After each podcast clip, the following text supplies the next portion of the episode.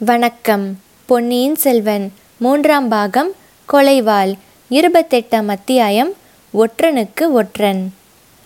மௌனமாயிருந்த அரசலங்குமரியை பார்த்து முதன் மந்திரி அனிருத்தர் தாயே ஏன் பேசாமல் இருக்கிறாய்? வந்தியத்தேவனை இன்னமும் நீ நம்புகிறாயா? என்று கேட்டார். ஐயா அமைச்சர் திலகமே நான் என்ன சொல்லட்டும்? இன்னும் சற்று நேரம் தாங்கள் பேசிக்கொண்டே போனால் என்னை நானே சந்தேகிக்கும்படி செய்துவிடுவீர்கள் போலிருக்கிறதே என்றாள் இளவரசி. காலம் அப்படி இருக்கிறது அம்மா யாரை நம்பலாம் யாரை நம்பக்கூடாது என்று தீர்மானிப்பது இந்த நாளில் அவ்வளவு சுலபம் இல்லைதான். நாலாபுறமும் அவ்வளவு விரோதிகள் சூழ்ந்திருக்கிறார்கள் அவ்வளவு மர்மமான சூழ்ச்சிகள் நடந்து வருகின்றன என்றார் முதன் மந்திரி அனிருத்தர். ஆனாலும் தங்களுக்கு தெரியாத மர்மமும் தாங்கள் அறியாத சூழ்ச்சியும் இராது என்று தோன்றுகிறது. நான் அனுப்பிய தூதனை பற்றி அவ்வளவு விவரங்களையும் எப்படி தெரிந்து கொண்டீர்கள்? என்று கேட்டாள் குந்தவை தேவி. அம்மணி நான் ஆயிரம் கண்களும் இரண்டாயிரம் சிவிகளும் படைத்தவன். நாடெங்கும் அவை பரவியிருக்கின்றன. பழுவூர் அரண்மனையில் என் ஆட்கள் இருக்கிறார்கள். பழுவூர் இளையராணியின் மெய்க்காவலர்களிலே எனக்கு செய்தி அனுப்புகிறவன் ஒருவன் இருக்கிறான். ஆழ்வார்க்கடியானைப் போல் ஊர் ஊராக அலைந்து திரிந்து செய்தி கொண்டு வருகிறவர்கள் பலர் இருக்கிறார்கள்.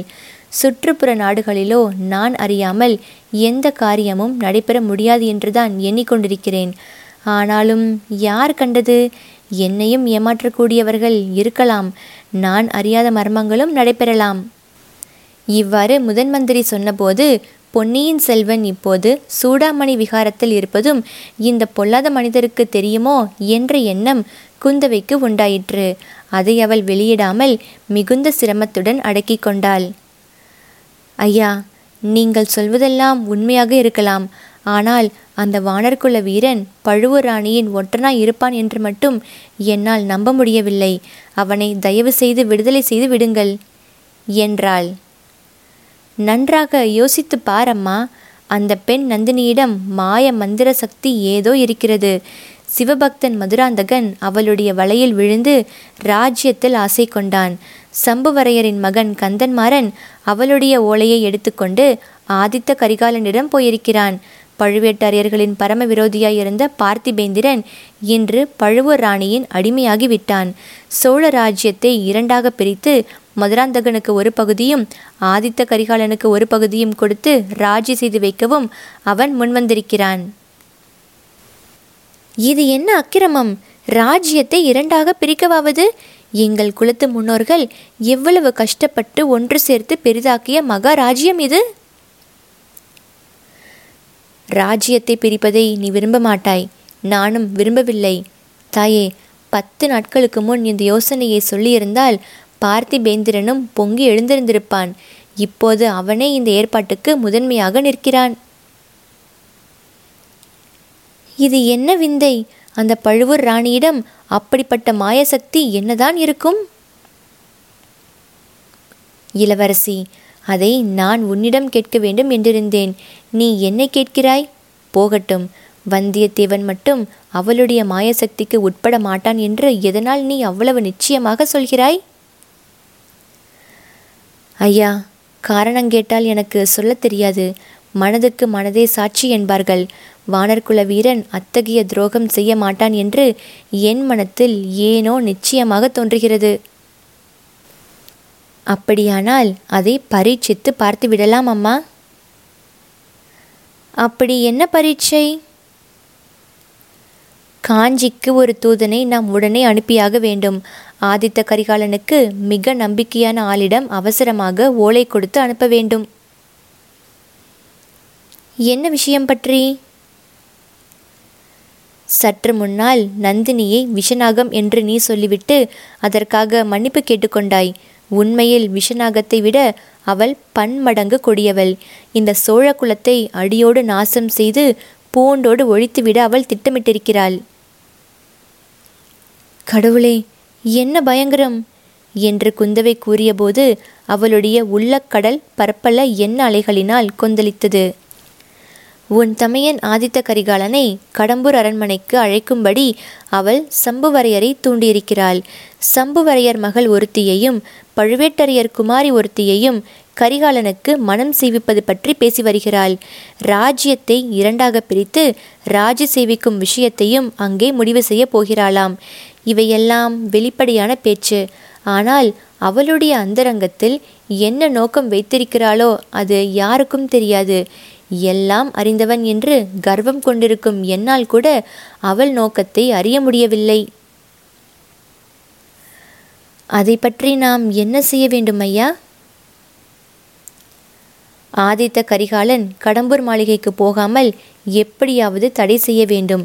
அதற்குத்தான் நீயும் நானும் ஓலை கொடுத்து வந்தியத்தேவனிடம் அனுப்ப வேண்டும். நம்முடைய விருப்பத்தை மீறி கரிகாலன் கடம்பூர் மாளிகைக்கு புறப்படும் பட்சத்தில் வந்தியத்தேவனும் அவனுடன் போக வேண்டும்.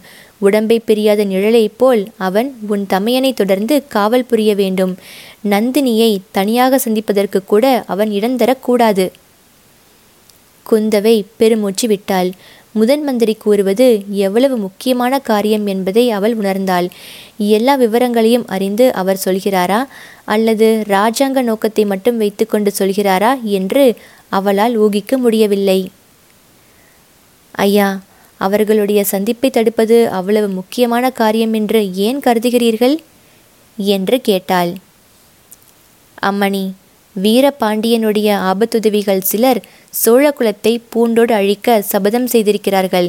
அவர்களுக்கு பெரிய பழுவேட்டரையருடைய பொக்கிஷத்திலிருந்து புதிய தங்க காசுகள் போய்கொண்டிருக்கின்றன இதை காட்டிலும் இன்னும் ஏதேனும் நான் இதை பற்றி சொல்ல வேண்டுமா? வேண்டாம் என்று முணுமுணுத்தாள் குந்தவை.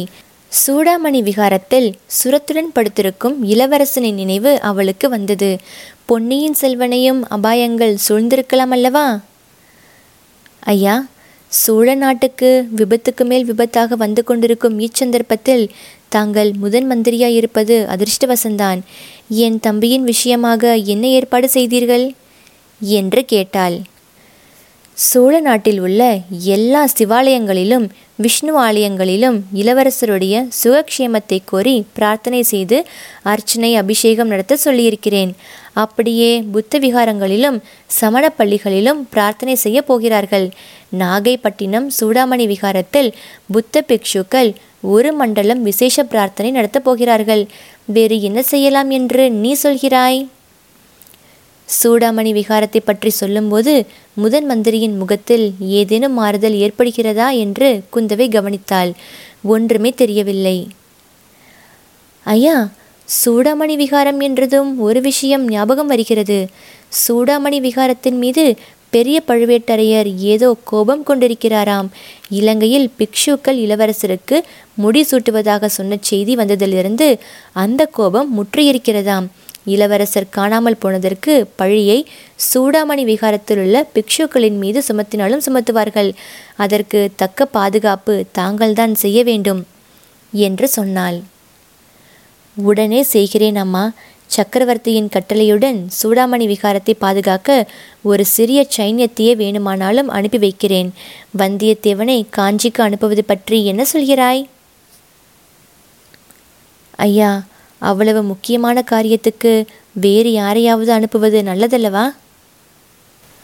உனக்கு மட்டும் அவனிடம் நம்பிக்கை இருந்தால் அவனையே அனுப்ப விரும்புகிறேன். அவனுடைய வீர சாகச செயல்களை பற்றியும் தெரிந்து கொண்டிருக்கிறேன். எதற்கும் அஞ்சாத அசகாய சூரனையே இந்த காரியத்துக்கு நாம் அனுப்ப வேண்டும். இன்றைக்கு நான் அரண்மனை முற்றத்துக்கு வந்து கொண்டிருந்த போது என் கண்ணாலேயே பார்த்தேனே அந்த வைத்தியனை என்ன பாடுபடுத்திவிட்டான்? நான் குறுக்கிட்டு தடுத்திராவிட்டால் வைத்தியர் மகன் யமனுக்கு வைத்தியம் செய்ய போயிருப்பான். இளைய பிராட்டி இதை கேட்டு பூரிப்பு அடைந்தாள். ஆயினும் சிறிய தயக்கத்துடன் வீரனாய் இருந்தால் மட்டும் போதுமா? படபடப்புக்காரனாய் இருக்கிறானே. எவ்வளவு விரைவில் சண்டை தொடங்கிவிட்டான்? அதற்கு வேணுமானால் பின்னோடு என்னுடைய சீடன் திருமலையையும் அனுப்பி வைக்கிறேன். நிதானமான யோசனைக்கு பெயர் போனவன் ஆழ்வார்க்கடியான். என்றார் அனிருத்தர். இளைய பிராட்டி தன் மனத்திற்குள் இவருடைய உள்ளத்தில் இருப்பதை கடவுளும் அறிவாரோ என்னமோ தெரியவில்லை. ஒற்றனுக்கு துணையாக ஒற்றன் ஒருவனையே அனுப்பி வைக்க விரும்புகிறார் போலும் என்று எண்ணிக்கொண்டாள்.